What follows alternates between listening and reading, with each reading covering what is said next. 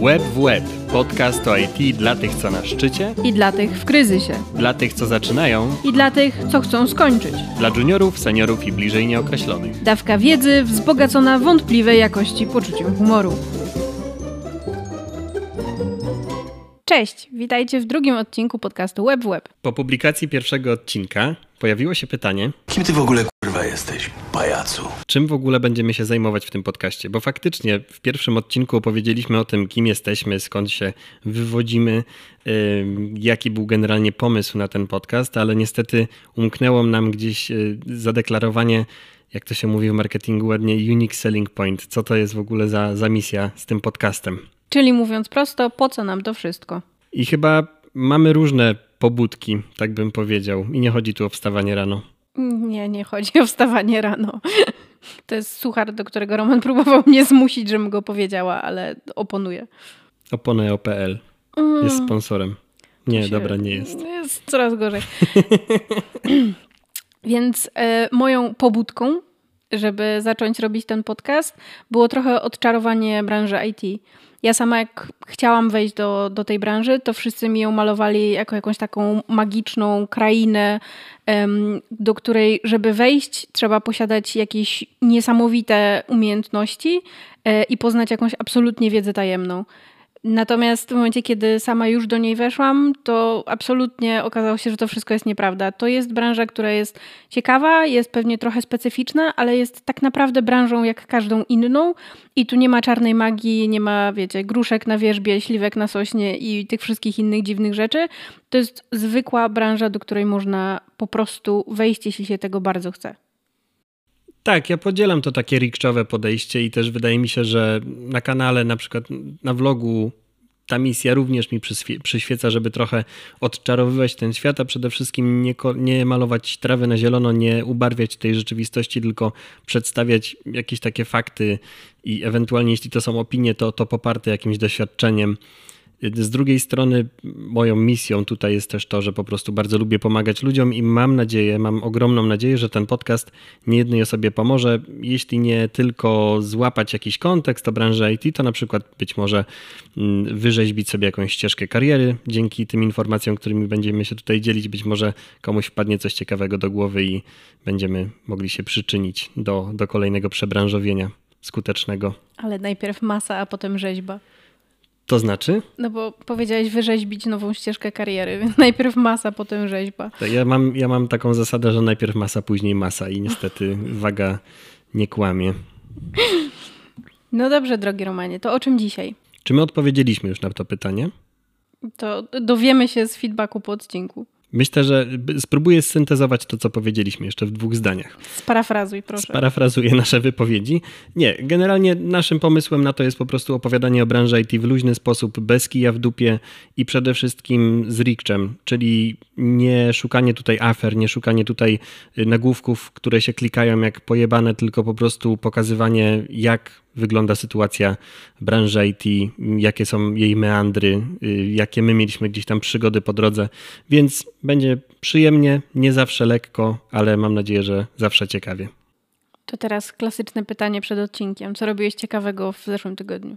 Absolutnie nic, ponieważ zaczął mi się nowy projekt w pracy, więc y, wiąże się z tym jak zawsze dużo stresu. Projekty frontendowe mają to do siebie, że konfiguracja projektu frontendowego można to robić 100 razy w życiu i za set 101 razem zawsze jest coś, co się wyjebie i trzeba to po prostu naprawiać przez kolejne dwa dni. Więc y, jest to droga przez mękę, ale tak już ten nasz światek frontendowy jest i ja się nie łamię, bynajmniej po prostu wiosłuję dzielnie prze, przez, to, przez ten ściek i mam nadzieję, że w końcu uda mi się dobrnąć do brzegu, gdzie zacznę po prostu robić feature'y, a nie konfigurować ESLinta i, i te wszystkie inne compilery i bundlery, które mamy.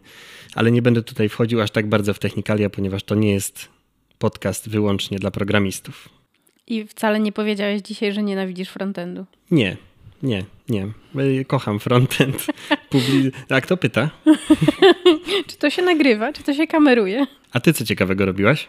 Ja mam nowe guilty pleasure, czyli rzeczy, które oglądamy albo czytamy dla czystej przyjemności, kiepskości tego, co oglądamy lub czytamy. No więc y, moim najnowszym guilty pleasure jest oglądanie filmów, programów, odcinków, seriali o poszukiwaczach duchów. Ale wiecie, to nie jest Ghostbusters, tylko to są programy teoretycznie dokumentalne e, o grupie ludzi, która wchodzi do budynku, w którym straszy i na tych wszystkich swoich przyrządach i tym wszystkim widzą e, albo słyszą duchy, albo je widzą, albo odczuwają złe emocje. I jest to absolutnie doskonałe i jest w tym wszystko, co powinno być w złej telewizji. Polecam serdecznie. Najgorsze w tego typu programach jest to, jak je oglądasz, że ja się zawsze wzbraniam przed partycypowaniem w tych seansach, po czym po trzech godzinach orientuję się, że mówię, ja czemu Josh, Josh tak bardzo robi w chuja Jessica? I się strasznie wkręcam, nieważne czy to jest Love is Blind, czy jakiś inny serial. Y, jestem bardzo podatny na twoje guilty pleasures i bardzo nad tym ubolewam. Ale jako remedium, y, antidotum y, kupiłem sobie ostatnio, jeszcze tak dodając, książki, na podstawie których powstaje serial Kulawe Konie na Apple'u, który jest moim zdaniem najlepszym serialem, jaki widziałem od, od dekady. Gary Oldman w postaci żulo szpiega jest po prostu doskonały. Ale przejdźmy może już do tematu odcinka, bo nie bez kozery, nie bez powodu pojawił się na początku tego odcinka termin Unique Selling Point, ponieważ będziemy dzisiaj mówić o naszej przeszłości. Co prawda nie tylko marketingowej, ale o niej też się coś pewnie pojawi. Tematem dzisiejszego odcinka jest suma doświadczeń i to w jaki sposób możemy patrzeć na swoją przeszłość, aby zyskać w przyszłości. Zabrzmiało jak na jakimś coachingowym szkoleniu, ale obiecuję, że będzie to mniej cringe'owe niż zazwyczaj. No więc są tak naprawdę chyba dwie główne grupy ludzi, do których to kierujemy. Po pierwsze, to są osoby, które są w naszym wieku, tutaj o tyle łzę tylko, czyli osoby po trzydziestce, które myślą o tym, żeby się przebranżowić i myślą o tym, żeby wejść do IT, ale boją się, że będą musiały zaczynać zupełnie od zera, bo nigdy nie programowały, nigdy nie dotknęły kodu, o tym IT tylko zawsze słyszały, więc w zasadzie to wszystko, co robiło do tej pory, nie ma żadnego znaczenia i muszą zaczynać zupełnie, zupełnie od zera. Tak, a drugą jakby grupą jest bym powiedział tutaj późna młodzież, czyli 19-latkowie, 20-latkowie, którzy planują wejść do branży IT, ale mają takie podejście all or nothing, że albo się dostanę do pracy jako programista, teraz, albo już w ogóle pozamiatane i, całe życie mi przeleciało przed oczami i tak naprawdę mogę się zawijać i iść, nie wiem, do maka, do roboty. I chcielibyśmy tym odcinkiem pokazać, że i jedna i druga grupa jest trochę w błędzie w swoim podejściu i na podstawie naszych historii, ale też historii naszych znajomych, które gdzieś tam na pewno pamiętamy, chcielibyśmy się podzielić taką perspektywą, gdzie nie wszystko stracone, można do tego podejść trochę inaczej, można do tego podejść pozytywnie i coś tam dla siebie wyłuskać bo żadne z nas nie ma ani wykształcenia technicznego, ani wykształcenia kierunkowego. Zresztą i moje i twoje studia są dosyć dalekie od tego, co my dzisiaj robimy. Tak, no ja skończyłem dziennikarstwo. Y, studiowaliśmy też razem kulturoznawstwo w 2010 roku. Albo dziewiątym nawet. Chyba tak. Y, fun fact jest taki, że ja ciebie kompletnie nie pamiętam z tych studiów i spotkaliśmy się po kilkunastu latach w pracy po prostu. No cóż, Poznań jest małym miastem. Tak, a moja pamięć była zawodna. No więc ty studiowałeś dziennikarstwo i przez jeden rok całe kulturoznawstwo. Ja byłam trochę mniej mądra, bo skończyłam licencjat z kulturoznawstwa, a potem stwierdziłam, że jeszcze sobie dołożę. Skończyłam drugi licencjat ze wschodoznawstwa, a potem, jak już mi się wydawało, że po tych studiach nie dostanę pracy, to poszłam na chyba jeszcze gorsze studia, to znaczy zrobiłam magisterkę z zarządzania. Więc generalnie jestem chodzącym memem i powinnam po swoich studiach pytać, czy może frytki do tego. Tak, ja się trzymałem na szczęście jednego kierunku zawsze i to dziennikarstwo jakoś tam dobrnęło do końca. Znaczy ja dobrnąłem w nim do końca, ukończyłem, ukończyłem na specjalizacji reklama i promocja i zarządzanie komunikacją w biznesie. Y, sam wydział swoją drogą bardzo fajny WNPID na, y, na ułamie, ale nie to jest tematem dzisiejszego odcinka studia na bok. Chodzi tutaj o doświadczenie zawodowe dzisiaj. Bo side note jest taki, że studia zazwyczaj nie dadzą wam doświadczenia. Tak. No więc do rzeczy. I na początek podzielę się taką obserwacją, którą mam w nawiązaniu do warsztatów, na których kiedyś uczestniczyłem. To był taki pan ze Szwecji. Warsztaty dotyczyły budowania kultury w firmie. Natomiast to, co on powiedział na tych warsztatach, zapadło mi na bardzo długo w pamięć i uważam, że jest to bardzo ciekawe podejście do życia. On powiedział coś takiego, że nie postrzega siebie z punktu widzenia własnego wieku, tylko z punktu widzenia takich kolejnych mm, trochę wcieleń, trochę takich przeistoczeń jak Pokémon y, w swoim życiu. To znaczy, że ma jakieś tam fazy swojego rozwoju i w sumie można też tak to traktować i wydaje mi się, że jest to bardzo ciekawe i przede wszystkim takie pozytywne spojrzenie na sprawę, ponieważ kiedy ja pomyślę, że mam w tym, w tym roku 34 lata, to faktycznie może to jakoś tam zdołować, bo wydaje mi się, że, że ten czas po prostu zapieprza. Tutaj absolutnie nie próbuję obrazić nikogo, kto jest starszy jeszcze ode mnie. Nie chcę, żeby tak to zabrzmiało. Chodzi mi tylko o to, że ten upływ czasu z biegiem czasu staje się jakby subiektywnie coraz szybszy. I jest to przykra obserwacja. Natomiast kiedy spojrzymy na siebie jak na Pokémony, to wydaje mi się, że jest to trochę przyjemniejsze mimo wszystko, bo tam się nie liczy lat. To chyba zależy jaki Pokémon. Olga, i teraz jakim Pokémonem byłaś w pierwszym swoim przeistoczeniu? Dobrze, bo bałam się, że zapytasz mnie ile mam lat. I będę musiała się przyznać, że tyle samo. E, ja byłam pierwszym Pokémonem, byłam Pokémonem borówkowym. E, nawet w sumie. To na pewno ma jakąś nazwę. To, to chyba brzmi fajniej niż było w rzeczywistości, bo moja pierwsza praca. W ogóle ja te swoje prace i doświadczenie zawodowe dzielę na takie trzy etapy. Pierwszy etap to były prace jako nastolatek, czy na samym początku studiów, i to były prace, które były pracami raczej fizycznymi, nie wymagały jakichś większych umiejętności, nie wymagały większej wiedzy czy ekspertyzy ode mnie. Potem tym drugim etapem były prace już zawodowe, to znaczy już wymagało się ode mnie jakiejś wiedzy, natomiast to nie były prace związane z IT stricte. No i tym trzecim etapem jest właśnie to nasze magiczne IT, o którym rozmawiamy. Więc ten mój pierwszy etap rozpoczął się w wieku lat 16, kiedy w okresach wakacyjnych zaczęłam pracować na plantacji borówki. E, a tam akurat dlatego, że po prostu było to dość blisko miejsca, w którym mieszkałam i to była praca fizyczna, ale też ja się śmieję, że po pierwszym roku dostałam stanowisko menedżerskie, bo zamiast zbierać, y, siedziałam na tym punkcie, spisywałam, liczyłam, katalogowałam, sprawdzałam jakość. No, robiłam te wszystkie takie administracyjne rzeczy z tym związane. E, I to była pierwsza praca, e, która była ciężka, ale trochę nauczyła mnie odpowiedzialności za to, co się robi bo już wtedy, jeśli zrobiłam błąd i źle to wszystko policzyłam, to z tych moich zapisków ludzie byli rozliczani i dostawali potem wypłaty, więc to był jakiś poziom odpowiedzialności, zwłaszcza dla kogoś, kto ma 16 lat.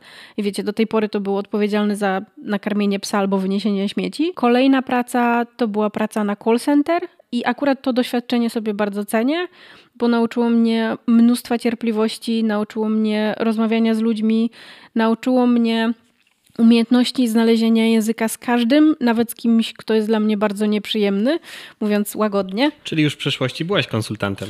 Tak, ja w przeszłości od najmłodszych lat byłam konsultantem, to się niewiele zmieniło, dalej na słuchawce.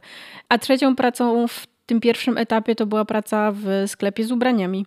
Czyli pracowałam, y, wiecie, przeszłam te cztery etapy rekrutacji do pracy w H&M, po którym stoisz w przymierzalni i składasz spodnie y, przez pół roku ale też stałam na kasie, sprzedawałam, pracowałam z zespołem. I myślę, że to było najważniejsze doświadczenie stamtąd, bo w takich miejscach zazwyczaj zespół jest mały, jest dość zgrany, ale praca też jest intensywna, więc jest sporo konfliktów i sporo takich sytuacji, które trzeba rozwiązać. Czyli jakby na to nie patrzeć, od zarania dziejów twoich, przynajmniej zawodowych. Ej, aż taka stara nie jestem.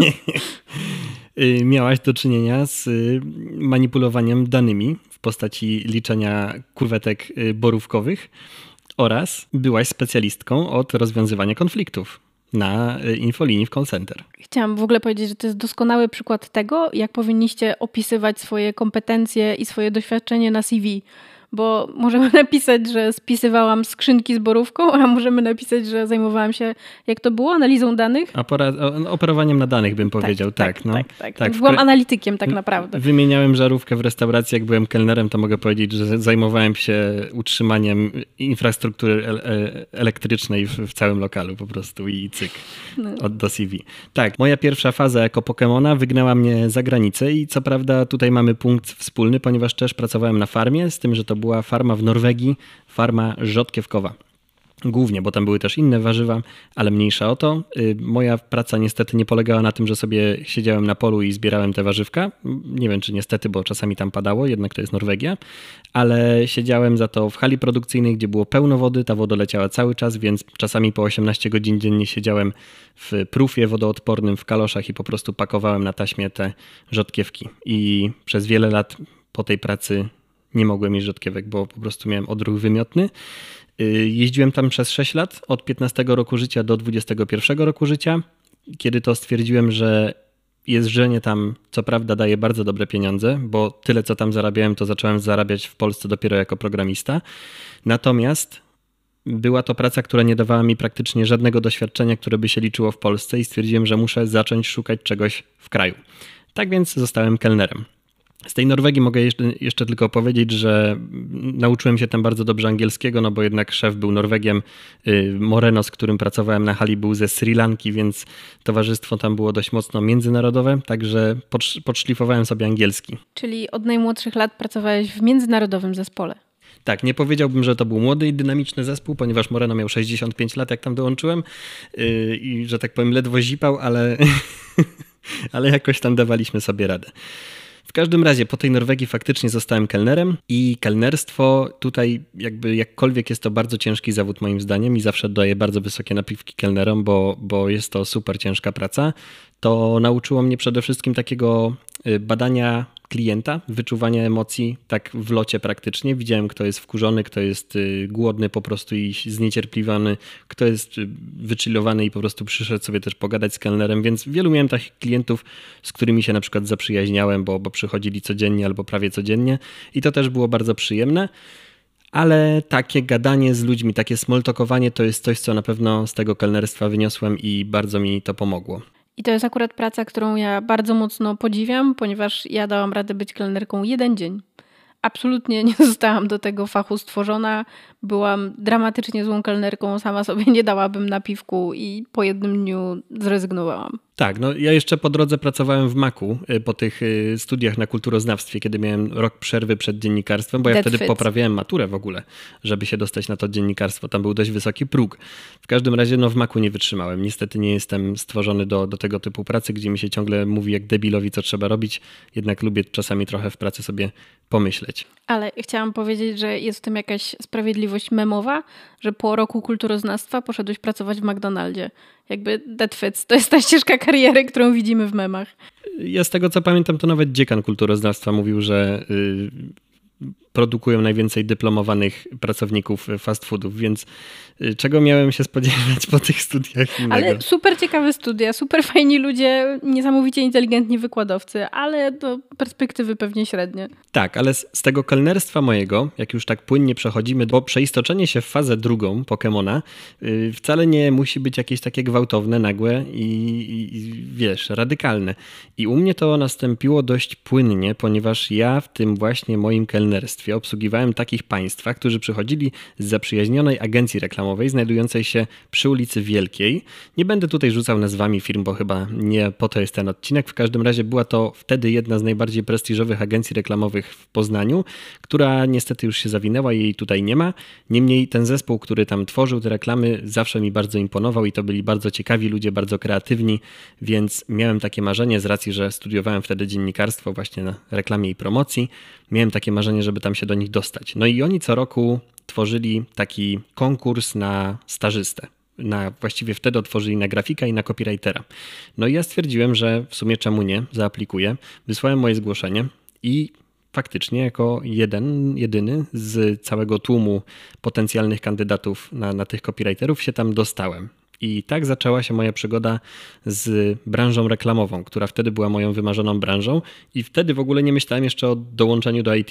To jest ciekawe. I może dodajmy albo rozwiążmy tę zagadkę. Zaaplikowałeś na copywritera i zostałeś copywriterem, a nie grafikiem z tych konkursów. Tak, grafikiem została inna dziewczyna, Martyna. Serdecznie pozdrawiam. Już niestety nie, nie rozmawiamy od wielu lat, ale, ale miło wspominam współpracę na tym właśnie naszym wspólnym stażu. W każdym razie tak się zaczęła moja przygoda i ona miała jeszcze górki i dołki, jeśli chodzi o rozpoczęcie takiej regularnej pracy jako copywriter w agencji reklamowej, ale ostatecznie wylądowałem po kilku jeszcze y, takich stażo praktykach w różnych miejscach. Wylądowałem w też całkiem fajnej agencji, gdzie miałem szansę obsługiwać bardzo duże brandy, zwłaszcza z branży motoryzacyjnej, więc robiłem dużo szkoleń e-learningowych, tego typu rzeczy.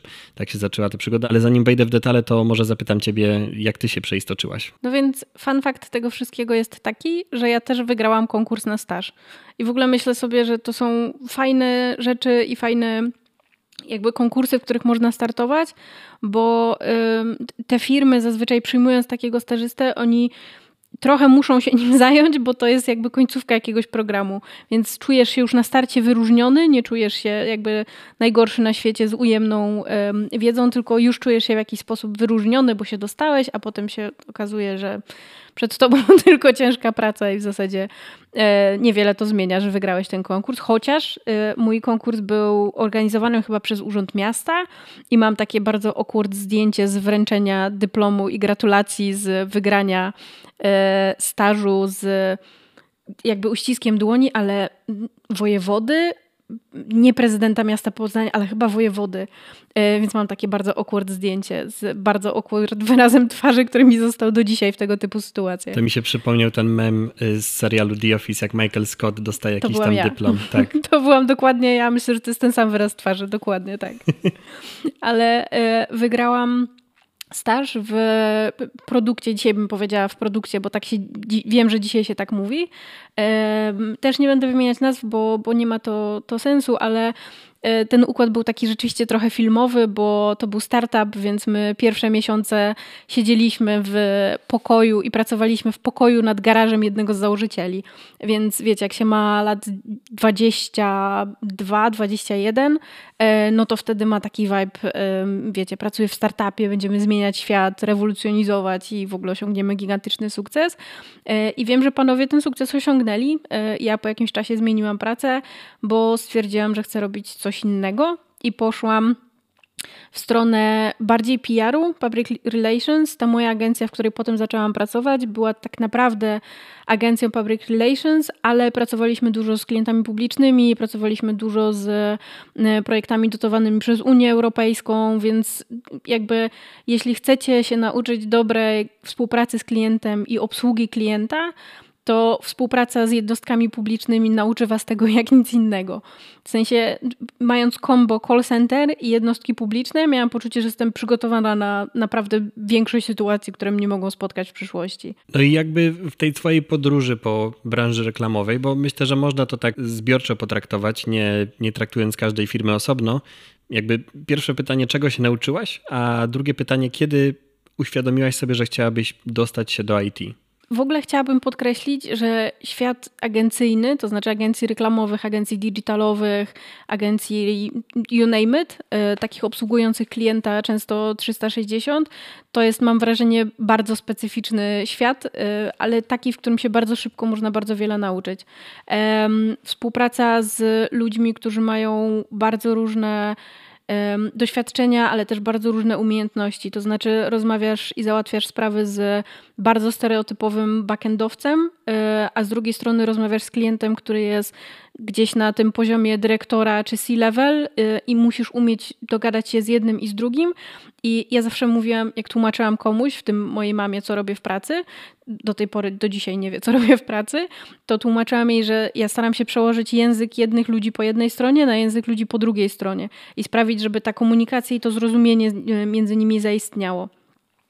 E, więc myślę, że to jest jedna rzecz, która mnie, y, której mnie nauczyło życie w agencji, jakkolwiek to nie brzmi. A druga to jest chyba trochę multitasking, którego nie lubię i uważam, że nie jest dobry, ale jest trochę tak w tym życiu agencyjnym, że masz miliard rzeczy do zrobienia i one są siebie bardzo różne i musisz umieć zaplanować swój czas, ale też często czas swojego zespołu w taki sposób, żeby on był efektywny. A to nie jest proste. Tak, no ta higiena pracy w branży reklamowej bardzo różni się od, od branży IT. I tutaj też nie chcę generalizować, ale zdarza się dość często, że management w branży reklamowej bywa źle przygotowany jakby nie, nieprzygotowany do pracy zarządzania ludźmi po prostu I, i tworzą się z tego sytuacje, z których później słyszymy różne memy i, i opowieści. I ja się z tym zgodzę, ale nie obwiniam tych menadżerów, w sensie mam poczucie, że po prostu nikt ich do tego nigdy nie przygotował. Tak, tak, tak, jakby ja nie mówię, że to są idioci albo coś takiego, nie, absolutnie. to są super inteligentni ludzie bardzo często, ale nikt ich do tego nie przygotował, to po pierwsze, nikt im nie powiedział, że to jest w ogóle istotne. Tak, że nie, nie, jakby nie stawia się w branży reklamowej aż takiego nacisku na szkolenie kadr.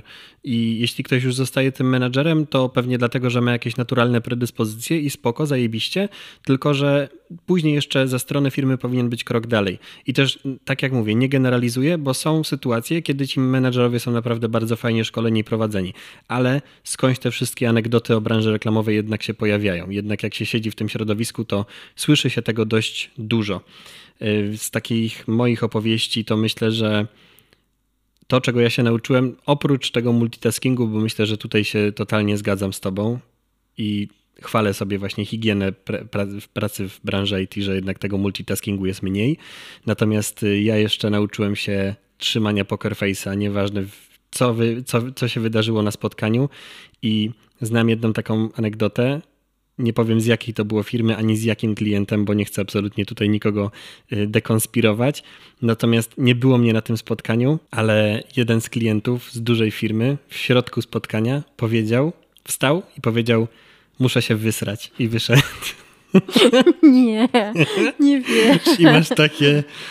I to jest szef, i ty robisz przetarg. I masz takie, co ty masz teraz zrobić, nie? Więc. Może on to zrobił celowo, może to był test. Może to był test. Test na kupę. Wszystko jest testem. Jak mówił mój poprzedni szef, wszystko jest testem, Olga. Tak. No w każdym razie bywały też takie sytuacje i, i z takimi rzeczami też trzeba sobie radzić. Także nie ukrywam, że cieszę się, że ten etap mam za sobą, ale pracując w branży reklamowej, ja na przykład po raz pierwszy w życiu miałem do czynienia z działem programistów. W mniejszym lub większym, to zależy w jakiej agencji aktualnie pracowałem, natomiast y, to było takie miejsce, w którym mogłem się zacząć przyglądać temu, jak ci programiści pracują, a przy okazji, jako copywriter, który na przykład tworzył właśnie scenariusze do e-learningów, albo tworzyłem koncepcję całych stron, kampanii reklamowych, wszystkiego tam, co trzeba było wyprodukować ostatecznie, to mogłem sobie właśnie z tymi programistami trochę pogadać i poobserwować, zainspirować się. I wtedy mniej więcej zacząłem się uczyć już tak regularnie frontendu, bo wcześniej to były jakieś takie próby z HTML-em i CSS-em, ale to myślę, że każdy miał to w większym lub mniejszym stopniu. Miałam w liceum, miałam zajęcia z informatyki. No, a kto nie robił stron w pajączku, to tak ten nie wie, co to życie. Tak było, tak było. Ale spytałeś mnie, czemu zachciało mi się wejść do IT. No właśnie. Um, wydaje mi się, że ja zachciałam wejść do IT, zanim wiedziałam, że to się nazywa IT ja każdą swoją kolejną pracę, którą zmieniałam i kolejną pracę, której szukałam, to wybierałam z tej pracy, którą aktualnie wykonywałam, tę część, która była dla mnie najbardziej interesująca, tak, która sprawiała mi najwięcej frajdy i najwięcej przyjemności, i wtedy z tego fragmentu próbowałam zrobić swoją nową pracę, to znaczy znaleźć pracę, która by wypełniała w większym stopniu ten, ten jeden element. I zachciało mi się wejść do IT i możecie się śmiać z tego powodu, ale ja też przez wiele lat organizowałam i pracowałam przy eventach. Absolutnie uwielbiałam tę pracę. Ona dostarcza jakiejś takiej adrenaliny, której nie wiem, czy jakaś inna praca może dostarczyć. To jest bardzo specyficzny rodzaj adrenaliny. I też jakby to, jak zżywasz się z zespołem, jak, e, jak tworzy się wasz własny język i ta, ten moment, w którym to wszystko już się musi wydarzyć, jest ekstremalnie ekscytujący, ale dużo rzeczy się drukuje, dużo rzeczy dzieje się na żywo. To nie jest tak um, jak w IT, czy tak jak wiecie, w developmencie, jeśli coś pójdzie nawet na produkcję, to jest spora szansa, że szybko możecie coś podmienić, możecie to zdjąć, możecie um, jakby cofnąć te zmiany, które wprowadziliście i, i jakby świat uratowany. No w momencie, kiedy wydrukujecie 30 tysięcy kalendarzy z wielkim błędem na pierwszej stronie, to jest trochę gorzej. I mam w swojej karierze takie y, wieczory, gdzie siedziałam i przeklejałam kalendarze, bo wydrukowały się z błędem. Jak to mówią, jest takie powiedzenie measure twice, cut fucking once. tak, no więc jakkolwiek to było bardzo ekscytujące, to chciałam czegoś, co będzie trochę mniej ryzykowne, trochę bardziej stabilne może, o tak. Plus ja też dużo pracowałam z programistami, dużo pracowałam z grafikami e, i wtedy mi się wydawało, że ja rozumiem, co oni do mnie mówią i jak ja do nich mówię, to oni rozumieją, o co mi chodzi. E, wydawało mi się to strasznie ciekawe I wydawało mi się to miejscem, w którym można się, nawet nie bardzo szybko, ale można się bardzo mocno rozwinąć. To znaczy, można się wyspecjalizować. Wydawało mi się, że eventy i PR i te rzeczy związane z tym są takim miejscem, do którego dojdziesz do jakiegoś poziomu rozwoju, a potem jest trochę trudno pokonać te pewnie ostatnie 5%, 10%. A IT wydawało mi się miejscem, które jest tak ogromne i tak rozległe, że po pierwsze na pewno znajdę tam coś, co mnie super bardzo zainteresuje, a po drugie umożliwi mi szybki rozwój. I um, przeglądałam, szukałam statystyk, jakby wiadomo, konsultant, więc szukałam statystyk, jak się przygotowywaliśmy do tego odcinka. E, I znalazłam statystyki mówiące o tym, że ponad 90% osób, która się przebranżawia z innych właśnie branż i chce wejść do IT, robi to ze względu na zarobki. I absolutnie się nie dziwię, jakby rozmawialiśmy o tym trochę w pierwszym odcinku, te zarobki są fajne, ale jak sobie dzisiaj o tym myślę, to ja nie myślałam wtedy o zarobkach.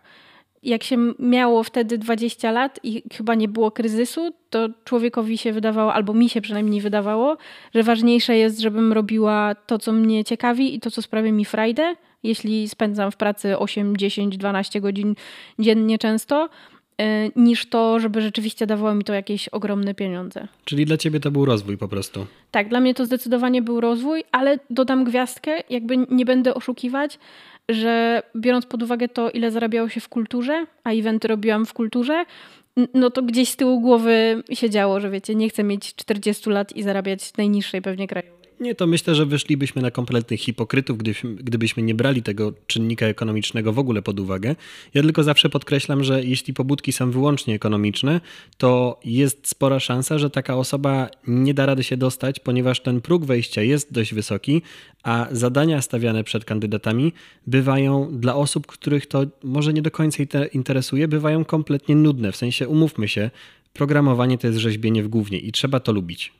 A nawet jeśli się dostanie, bo myślę, że może się dostać, jeśli jest wystarczająco zdeterminowany, to jest szansa, że się szybciej wypali i szybciej znudzi. Totalnie. Dla mnie, jak już tak opowiadamy o, o naszych takich y, powodach, to właśnie współpraca z, z, designerami, nawet w tym świecie reklamowym, zawsze była dla mnie czymś super ciekawym, a zwłaszcza kiedy mieliśmy przygotowywać jakąś stronę i mogliśmy coś kreatywnego razem wymyślić. Z drugiej strony, właśnie ta praca z programistami też była dla mnie super ciekawym zajęciem. I to wszystko ostatecznie złożyło się u mnie na to, że ja się kompletnie zajarałem właśnie tym kodem. Miałem takie poczucie, że designerem nie zostanę. Już zresztą jednego designera w rodzinie mam i jest to mój brat, więc nie chciałem iść do końca w jego ślady. Poza tym wydaje mi się, jakoś tak mi się wydawało, że było już za późno na tego typu rzeczy. Natomiast programowanie wydawało mi się czymś bliższym, czymś, co łatwiej będzie mi osiągnąć i po prostu się zaparłem i zacząłem się uczyć na potęgę i te pobudki moje były właśnie związane z tym, że chciałem tworzyć produkty cyfrowe, że, że było to dla mnie coś kompletnie interesującego. Totalnie się w to wkręciłem i faktycznie ten czynnik ekonomiczny w perspektywie był ważny, ale w momencie, kiedy podejmowałem te decyzje, to wcale nie było tak oczywiste, bo ja wtedy pracowałem w agencji reklamowej, która się zajmowała farma marketingiem. Zresztą miałem taki team z dwiema dziewczynami, gdzie jakoś tak się zawsze składało, że wszystkie tematy poniżej pasa trafiały do mnie. Daria, Gosia, pozdrawiam, jeśli słuchacie tego podcastu, e, więc wszelkiego rodzaju hemoroidy i inne rzeczy trafiały na moje biurko ale jestem dumny z paru haseł, które tam na zaparcie na przykład stworzyłem. Było, było, to, yy, było to po prostu w pewien sposób ciekawe zajęcia. Może stąd się wzięły te moje suchary później na vlogu. Myślę, że tak, to mógł być początek. Tak, tak. Yy, no w każdym razie tak działa mój, mój pokręcony umysł. Natomiast w pewnym momencie już po prostu poczułem, że, że ta praca w agencji mnie nuży i, chcę coś zmienić w swoim życiu i stwierdziłem, że rzucę się na głęboką wodę. Uczyłem się tego Reacta, bo wtedy jakby to było wymagane na juniora. Zaaplikowałem do NetGuru y, właśnie na stanowisko juniorskie, przeszedłem całą rekrutację, no i okazało się, że dostałem tę pracę, ale wszyscy wiemy, że stanowiska juniorskie nie są jakoś super opłacane, więc ja na ten moment kiedy zarabiałem jeszcze dużo więcej w agencji reklamowej, po prostu wziąłem kredyt, żeby jakoś sobie w tej branży IT poradzić. I kompletnie nie miałem pojęcia, czy ja w ogóle się tam sprawdzę, czy mnie nie wywalą po dwóch miesiącach, bo, bo na przykład jestem jednak kiepski. Skąd miałem to wiedzieć? Nie miałem o tym pojęcia, byłem kompletnym żółtodziobem. Więc dla mnie to był skok na głęboką wodę, ale jak się później okazało, y, jakoś się wynurzyłem i płynę do dziś, już 6 lat. I to podbiję, bo dla mnie to też był trochę skok na głęboką wodę, to znaczy ja do IT weszłam jako project manager i ja też przychodząc na to stanowisko, byłam wcześniej project managerem, ale zajmowałam się digitalem, trochę eventami, różnymi rzeczami, więc wchodząc na stanowisko project managera, ale do IT, weszłam tam na stanowisko też juniorskie i to też była pensja, która była 4-5 razy niższa, jeśli nie więcej od tej, którą zarabiałam wcześniej. Miałam swoje zaskórniaki i w międzyczasie pracowałam na dodatkowym projekcie po godzinach po to, żeby móc sobie pozwolić na to dołączenie na niższej pensji na stanowisku juniorskim. I to też było duże ryzyko, bo mogło się okazać, że ja się nie nadaję, że to jednak jest ta czarna magia i jakaś mm, tajemna wiedza, której ja nie posiadam i w ciągu trzech miesięcy się jej nie nauczę i, i tu się skończy moja kariera w IT. Tak, więc no zawsze wiąże się to z jakimś ryzykiem. Więc absolutnie nie zachęcamy nikogo do zachowań ryzykownych, jeśli nie czujecie się na tyle. Nie zachęcamy do brania kredytu w 2024. Zdecydowanie nie. Natomiast y, pokazuje tylko, że czasami warto zaryzykować, ale pod warunkiem, że robimy to z głową na zimno, że to nie jest jakaś taka decyzja na hura. I kiedy mamy takie poczucie, że, że faktycznie mm, może nam się to w jakiś sposób opłacić. No więc jakimś sposobem dobrnęliśmy, proszę ja ciebie, boomerskie słowo roku, właściwie zwrot. Proszę ja ciebie? Proszę ja ciebie z boomerskim zwrotem roku, tak. Naprawdę? Tak. O wow, ale jestem w tyle. Więc y, proszę ja ciebie, dobrnęliśmy do trzeciej fazy naszego rozwoju. Ja w ogóle mam jeszcze czwartą fazę, która się nazywa faza youtuber, ale dla mnie to jest takie 3,5 bym powiedział, że ten IT to jest 3, bo ten kanał pojawił się nieco później, ale nie jakoś bardzo później. W każdym razie on też mnie w pewien sposób rozwinął i nauczyłem się wielu rzeczy, których normalnie bym się nie nauczył, więc, więc dla mnie to też jest super ważne. Ty po prostu chciałeś mieć miejsce, w którym dalej możesz tworzyć suchary. Tak, my, myślę, że tak. Jakby przestałeś pisać o hemoroidach, zacząłeś robić suchary na kanale na YouTube. Dla mnie y, suchary to jest trochę jak puszczanie bąka mózgiem po prostu. I, I, i muszę, muszę znaleźć gdzieś ujście. Piękne. Więc y, mój kanał na YouTubie właśnie na tym polega. Po, po, poza, poza sucharami oczywiście staram się też y, mówić coś mądrego, ale nie zawsze mi wyjdzie. Suchary natomiast zawsze bawią, przynajmniej mnie. No dobra, ale teraz pytanie. Dostałeś się na stanowisko juniorskie, musiałeś wziąć kredyt, żeby to się udało i żebyś miał za co żyć w tym czasie, ale dostałeś się tam bez doświadczenia w IT, y, z umiejętnością kodowania, ale nabytą własnoręcznie, a nie sprawdzoną nigdzie. No więc co ci pomogło dostać tę pracę? Wszystko, co robiłem do tej pory. I myślę, że na tym polega clue tego odcinka, że chcieliśmy właśnie to pokazać, więc e, brawa dla e, prowadzącej za, za zadanie inteligentnego pytania. Uwaga, klamra kompozycyjna. To jest klamra kompozycyjna, tak. E, pięknie, piękny zabieg stylistyczny, więc wszystko, co robiłem od początku, czyli od tej farmy w Norwegii, gdzie jako 15-letni chłopak gadałem z tym Moreno po angielsku i musiałem, bo no Moreno nie mówił po polsku. Znaczy, nie, Moreno trochę mówił po polsku. Jak wszyscy się chyba domyślamy, co Moreno mówił po polsku, pracując z Polakami na farmie w Norwegii. Tak, na przykład jak chciał się napić wódki, to mówił dawaj górki, bo zawsze Polacy do wódki w Norwegii jedli ogórki, więc mu się ogórki zapamiętały bardziej niż wódka, więc mówił dawaj górki i wtedy chodziło o to, że chce się z nami napić wódki. Po wódce się czasem nie pamięta, to prawda. Tak, yy, więc y, coś tam dukał. To były takie podstawowe terminy, które Polacy musieli rozumieć. Natomiast y, tak, żarty na bok, angielski w Norwegii i zapomniałem o jednej rzeczy z tą Norwegią. Coś, co uważam, że jest super ważne, ale tak życiowo. Uwaga, tutaj boomer Roman teraz mówi. Norwegia nauczyła mnie tego i zresztą to kelnerstwo też, że wyszedłem z punktu, gdzie naprawdę bardzo mało miałem. Miałem bardzo mało pieniędzy i brakowało mi od pierwszego do pierwszego. Czasami jadłem bułkę z jogurtem, bo już po prostu nie miałem na nic więcej kasy i, i po prostu mega biedowałem. I w momencie, kiedy ja dostałem się do tej branży IT, to mam wrażenie, że takie doświadczenie w przeszłości sprawiło przynajmniej dla mnie, że mi nie odjebało od tych pieniędzy. I jest to super ważne. I nie mówię tutaj absolutnie, że ktoś, kto w wieku 20 lat dołącza do IT, że jemu odjebie od pieniędzy, to zależy trochę od cech osobowościowych. Natomiast przejście takiej ciężkiej drogi na pewno sprawia, że człowiek bardzo docenia to, co ma. I to jak taka mądrość, którą chciałem się podzielić, taka moja obserwacja y, życiowa, y, którą, która mi umknęła wcześniej. Ja się z tym zgadzam i dodam do tej mądrości kolejne półmądrości. To jest takie, że obydwoje się przebranżawialiśmy i ja też musiałam włożyć dużo własnej energii po godzinach, jakby, żeby zostać konsultantem, choćby na przykład, nawet już po wejściu do IT.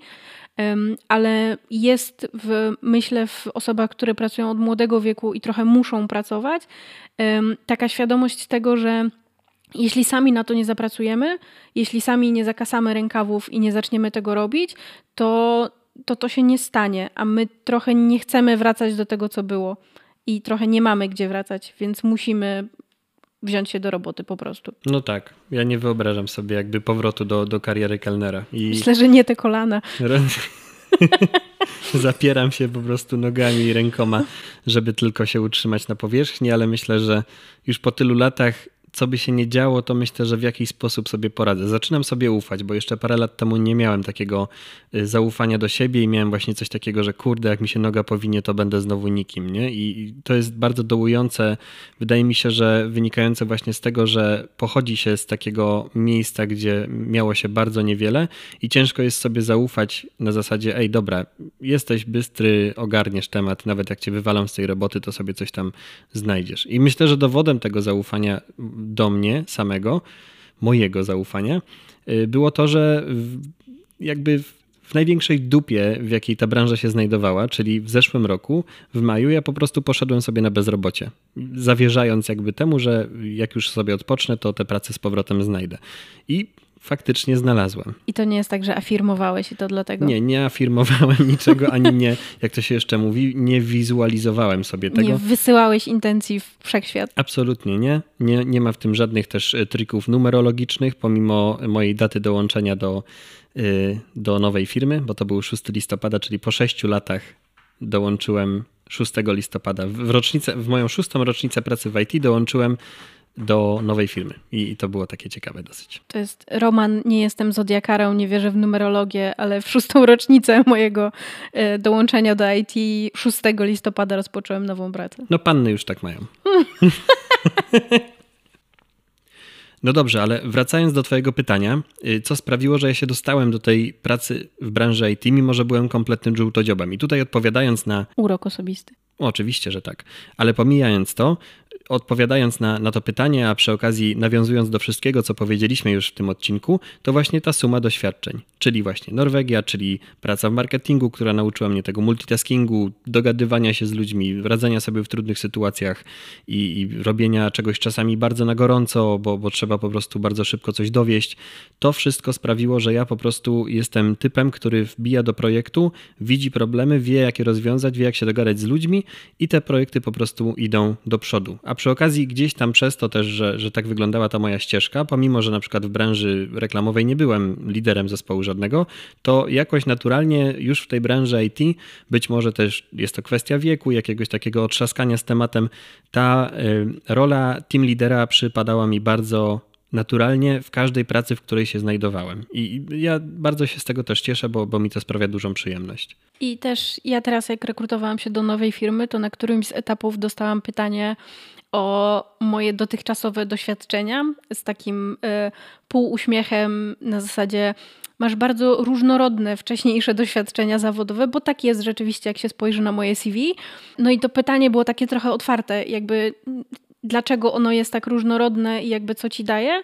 I ja zawsze odpowiadam z ogromną dumą, że to moje doświadczenie zawodowe jest tak różnorodne, bo to mi pozwala szybko łapać kontekst, ale też patrzeć na rzeczy i na problemy z bardzo różnych kątów um, i patrzeć na te problemy holistycznie. Więc często ludzie, którzy są od samego początku bardzo mocno wyspecjalizowani, um, nie chcę mówić, że mają klapki na oczach, ale są jakby przyzwyczajeni do myślenia często jednotorowo. A ja zawsze patrzę od przeróżnych. Um, kątów i, i, i, jakby od wszystkich możliwych stron, dlatego że te wszystkie strony gdzieś przerobiłam w swoim doświadczeniu zawodowym i naprawdę z dumą uważam, że to, że moje prace wcześniejsze były tak różnorodne i tak często teoretycznie ze sobą niezwiązane, to to sprawia, że dzisiaj jestem dobrym konsultantem. Tak.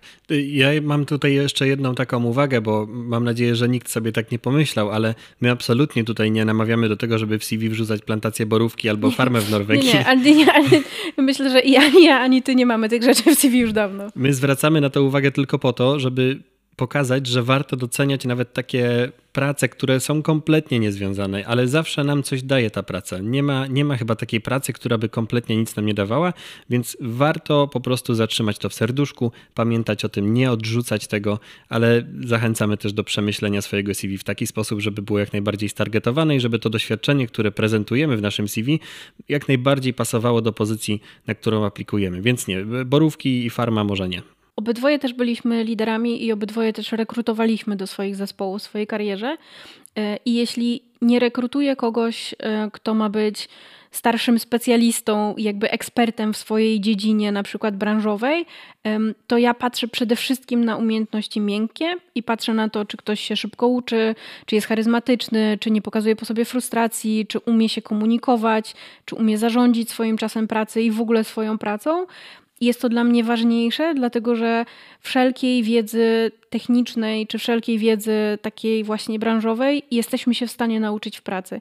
I wiadomo, że jeśli to nie jest stanowisko juniorskie, to jednak wymagam, żeby jakieś podstawy ta osoba miała, ale nie zdyskwalifikuję jej dlatego, że nie umiała odpowiedzieć jeden do jeden odpowiednio na jakieś pytanie takie wiedzowe typowo, eksperckie, natomiast jeśli będzie jej brakowało na przykład dobrych umiejętności komunikacyjnych, to dla mnie to był element, który, który dyskwalifikował. Totalnie, tak.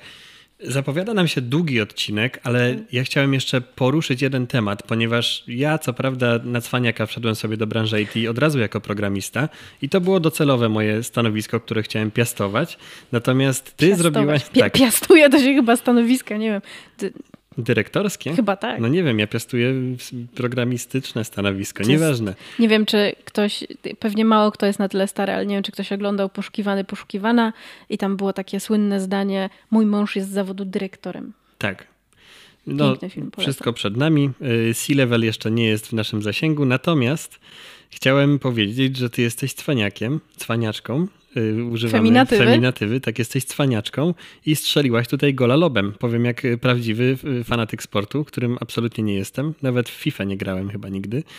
W każdym razie wiem, co to lobby, wiem, co to gol. To więcej niż ja. To mi wystarczy do skonstruowania tego bardzo sprytnego zdania i jakże pięknej metafory. To więcej niż ja. Zostałaś pijemką na początku, a teraz jesteś konsultantką. Jak to się stało? I teraz uwaga dla każdego, kto trochę wie, o czym jest ta branża. Pijemką, czyli project managerką, ponieważ cały świat Mówi na product managerów. To prawda. Tak, jakby musiałam.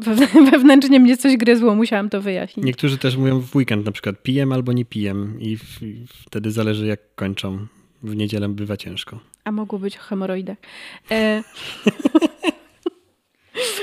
e, tak, więc strzeliłam gola. Nie, nie jestem w stanie tego powtórzyć, nawet nie będę, nie będę udawać, że wiem cokolwiek o piłce nożnej, oprócz tego, że jest 11 osób w jednej drużynie i jest piłka Z bramkarzem czy bez? Z bramkarzem, wiem, sprawdzałam. E, tak, ja weszłam do IT jako project manager, junior project manager, czy junior project manager. Nie wiem, czy mówimy po polsku, czy po angielsku. No project czytasz po angielsku, więc... Okej, okay, to junior project manager. E, pan po dziennikarstwie, czyli trochę po polonistyce mnie poprawia. Więc ja weszłam do IT jako junior project manager. Weszłam dlatego, że to było stanowisko, które ja wcześniej piastowałam i wydawało mi się, że bycie takim Widzę, że dziedziczysz ode mnie czasowniki. Tak. Ja wszystkie złe rzeczy przejmuję Pro, najwyraźniej. Propsuję, no piastowałaś stanowisko PM. Więc byłam wcześniej project managerem I wydawało mi się, że bycie takim wszechogarniaczem to jest w ogóle najfajniejsza rzecz e, na świecie, ale też taka, która mi dobrze wychodzi, więc e, w naturalny sposób zmieniłam branżę, ale nie zmieniłam stanowiska. To też było prostsze, bo nie musiałam wchodzić jakby na zupełnie nowe miejsce, ale jak już zaczęłam być project managerem w IT, to po raz kolejny zrobiłam dokładnie to samo, czyli wyjęłam tę część, która sprawiała mi największą przyjemność z tej pracy i szukałam takiego stanowiska, które mi będzie zapewniało, że ta najprzyjemniejsza i najciekawsza część mojej pracy to będzie większość mojego stanowiska. Los się do ciebie uśmiechnął, mam wrażenie wtedy. Los się do mnie uśmiechnął, bo nie będę ukrywać, że wiecie, to ja samodzielnie wspięłam się na jakieś wyżyny i jakby zostałam, um, zrobiłam kurs internetowy i przez to zostałam konsultantem. Absolutnie nie. Miałam to ogromne szczęście, że po prostu na swojej drodze spotkałam kogoś, kto był konsultantem, miał ogromne doświadczenie konsultingowe. Spotkaliśmy się na projekcie, zaczęliśmy razem e, pracować i po kilku dniach wspólnej pracy usłyszałam: Olga, czy ty przypadkiem nie myślałeś żeby, kiedyś, żeby zostać konsultantem? Na co ja odpowiedziałam: To jest fantastyczne, że pytasz, bo absolutnie tak. I teraz gwiazdka do tego zdania jest taka, że ja wtedy nie za bardzo wiedziałam, co to znaczy bycie konsultantem. I trochę tak odpowiedziałam, bo wiecie, to brzmi fancy enough, o ile nie siedzisz na słuchawce w call center oczywiście, ale nie wiedziałam do końca z czym ta praca się wiąże, nie wiedziałam co to oznacza, nie do końca wiedziałam jakie umiejętności, jaką wiedzę muszę posiadać, ale wiedziałam, że to jest praca, która no właśnie sprawi, że większość tego, co mi się podobało w mojej aktualnej pracy, teraz będzie moim stanowiskiem i jakby moją, e, moją odpowiedzialnością dalej. No i tak to się zaczęło. E, I potem Musiałam się do tego długo przygotowywać, musiałam przejść rozmowy rekrutacyjne wewnętrzne, musiałam się sama uczyć i oprócz tego, że bazowałam na swojej wcześniejszej wiedzy i jakby na wcześniejszych um, umiejętnościach, wiedzy i tych takich miękkich skillach, które miałam, tam było dużo wiedzy takiej twardej, którą musiałam po prostu nabyć. Ale miałem takiego wykładowcę na dziennikarstwie, który mówił, że skromność jest fajna, ale bez niej zachodzi się dalej. I jakkolwiek nie traktuję tego jako mm, zachętę do bycia bucem zarozumiałym, to wydaje mi się, że taka gotowość na rzucenie się w wir jakiejś pracy i gotowość na przyjęcie jakiegoś wyzwania to jest coś, co ty zajebiście wykorzystałaś, ale wiele osób wydaje mi się, żeby się na to nie skusiło, że, że wydawałoby mi się, że a, może nie są gotowi, gotowi, że jeszcze przecież co oni o tym wiedzą. Tak jak mówisz, że nie byłaś na to gotowa, ale po prostu zakasałaś rękawy, bo wydawało ci się to y, po prostu bardzo ciekawą opcją. I to jest coś, do, do, tego, do czego też zachęcam. Więc jeśli ktoś mówi, y, czy umiesz to i to, nawet jak nie umiesz, to nauczysz się w trakcie, Chyba, że jesteś lekarzem, to nie. Ale, Może lepiej nie. Ale, ale w tego typu sytuacjach myślę, że, że warto gdzieś tam.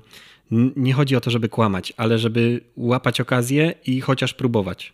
Tak.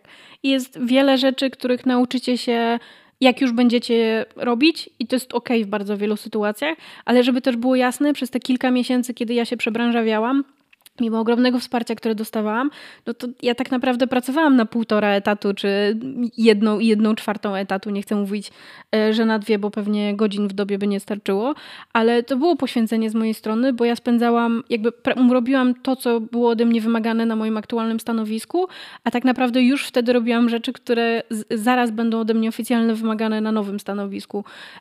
Więc tam było dużo determinacji, dużo czasu, dużo wysiłku, dużo energii, ale robiłam to dlatego, ponownie, nie dlatego, że finanse, tylko dlatego, że wydawało mi się to turbo ciekawą pracą i że będę robić niesamowicie ciekawe rzeczy i to z takiego poziomu, który pozwoli mi wspierać ludzi w podejmowaniu ważnych decyzji biznesowych. I tak rzeczywiście jest. I dalej ta praca sprawia mi ogromną przyjemność. I nie wiem, czy ty tak miałaś, jak zostałeś programistą, ale ja w momencie, jak zostałam konsultantką, i zaczęłam rzeczywiście wykonywać tę pracę, to po raz pierwszy miałam takie poczucie, że to jest to miejsce, w którym ja chcę być. I to jest ta praca, którą ja chcę wykonywać, i to jest trochę tak, jakby mi się puzzle złożyły i coś nagle kliknęło, i miałam to jest to. to, to w tym jestem dobra, to chcę robić. Tak, totalnie tak miałem. I, i też, też czułem dokładnie to samo. Zresztą na kanwie tych uczuć powstał ten mój kanał na YouTubie, bo chciałem się dzielić tym entuzjazmem i tym, jak, jak po prostu wszystko jest dla mnie ciekawe.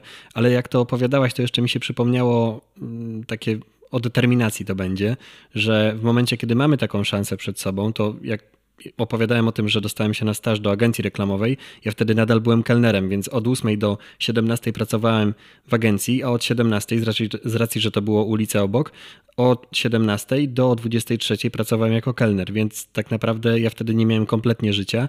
Fakt faktem ten staż trwał miesiąc, ale schudłem tam chyba wtedy z 10 kilo przez cały ten miesiąc.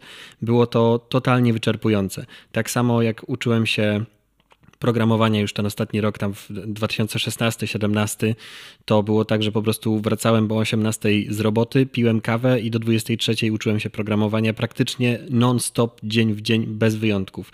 Więc jeśli mamy jakiś taki cel, i mamy wystarczająco dużo determinacji, to myślę, że to jest połowa sukcesu. Ale też to, co powiedziałaś, czyli łapać po prostu okazję. To jest super ważne, żeby być czujnym na to, kiedy los się do nas w jakiś sposób uśmiecha, bo to jakby ja nie jestem fanem mówienia, że każdy jest kowalem własnego losu. To jest gówno prawda i jest mnóstwo doświadczeń, które mogą nas poskładać tak, że, że sobie po prostu nie poradzimy albo będzie nam bardzo ciężko, więc totalnie tak nie uważam. I to też nie jest tak, że każdy z nas ma równe szanse, umówmy się. Kompletnie nie, ale mm, warto być takim wyczulonym na, na ten łód szczęścia, który czasami gdzieś tam się pojawia. I ja na przykład do dzisiaj mówię, że ja to, co do teraz osiągnąłem, w bardzo dużej mierze to jest moje ogromne szczęście. Nie, ale spotykałeś na swojej drodze fajnych ludzi, dla których ty też byłeś fajnym człowiekiem i byłeś, miałeś w sobie taką otwartość, żeby te jakby szanse odbierać i, i dalej coś z nimi No tak, robić. no nie bycie burakiem popłaca na pewno. Tak, jakby generalnie jeśli mamy jakoś podsumować ten odcinek, to polecamy nie bycie burakiem, to generalnie w życiu pomaga. Ja tak nieśmiało zerkam tutaj na nasz timer i nie wiem ile wyjdzie po montażu, ale nam już stuknęła godzina tej rozmowy, więc wydaje mi się, że możemy powoli zmierzać do brzegu. Mam nadzieję, że dodaliśmy otuchy tym, co wątpią i być może wątpią dlatego, że są bardzo młodzi i jeszcze nie wiedzą, czy podejście, które obrali jest słuszne, albo tym, którzy chcą się przebranżowić będąc bliżej naszego wieku.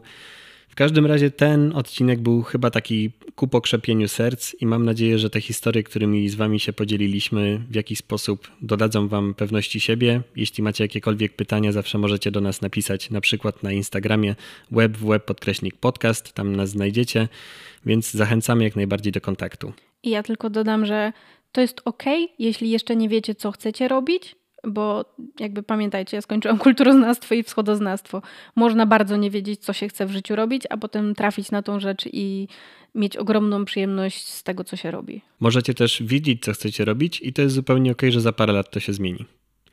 Myślę, że to jest temat na inny odcinek, ale fajnie, że nasze pokolenie wychodzi już z tego modelu mentalnego, gdzie pracuje się w jednej firmie 35 lat, tylko możemy co parę lat sobie zmieniać te zawody, firmy. Jest to jak najbardziej ok.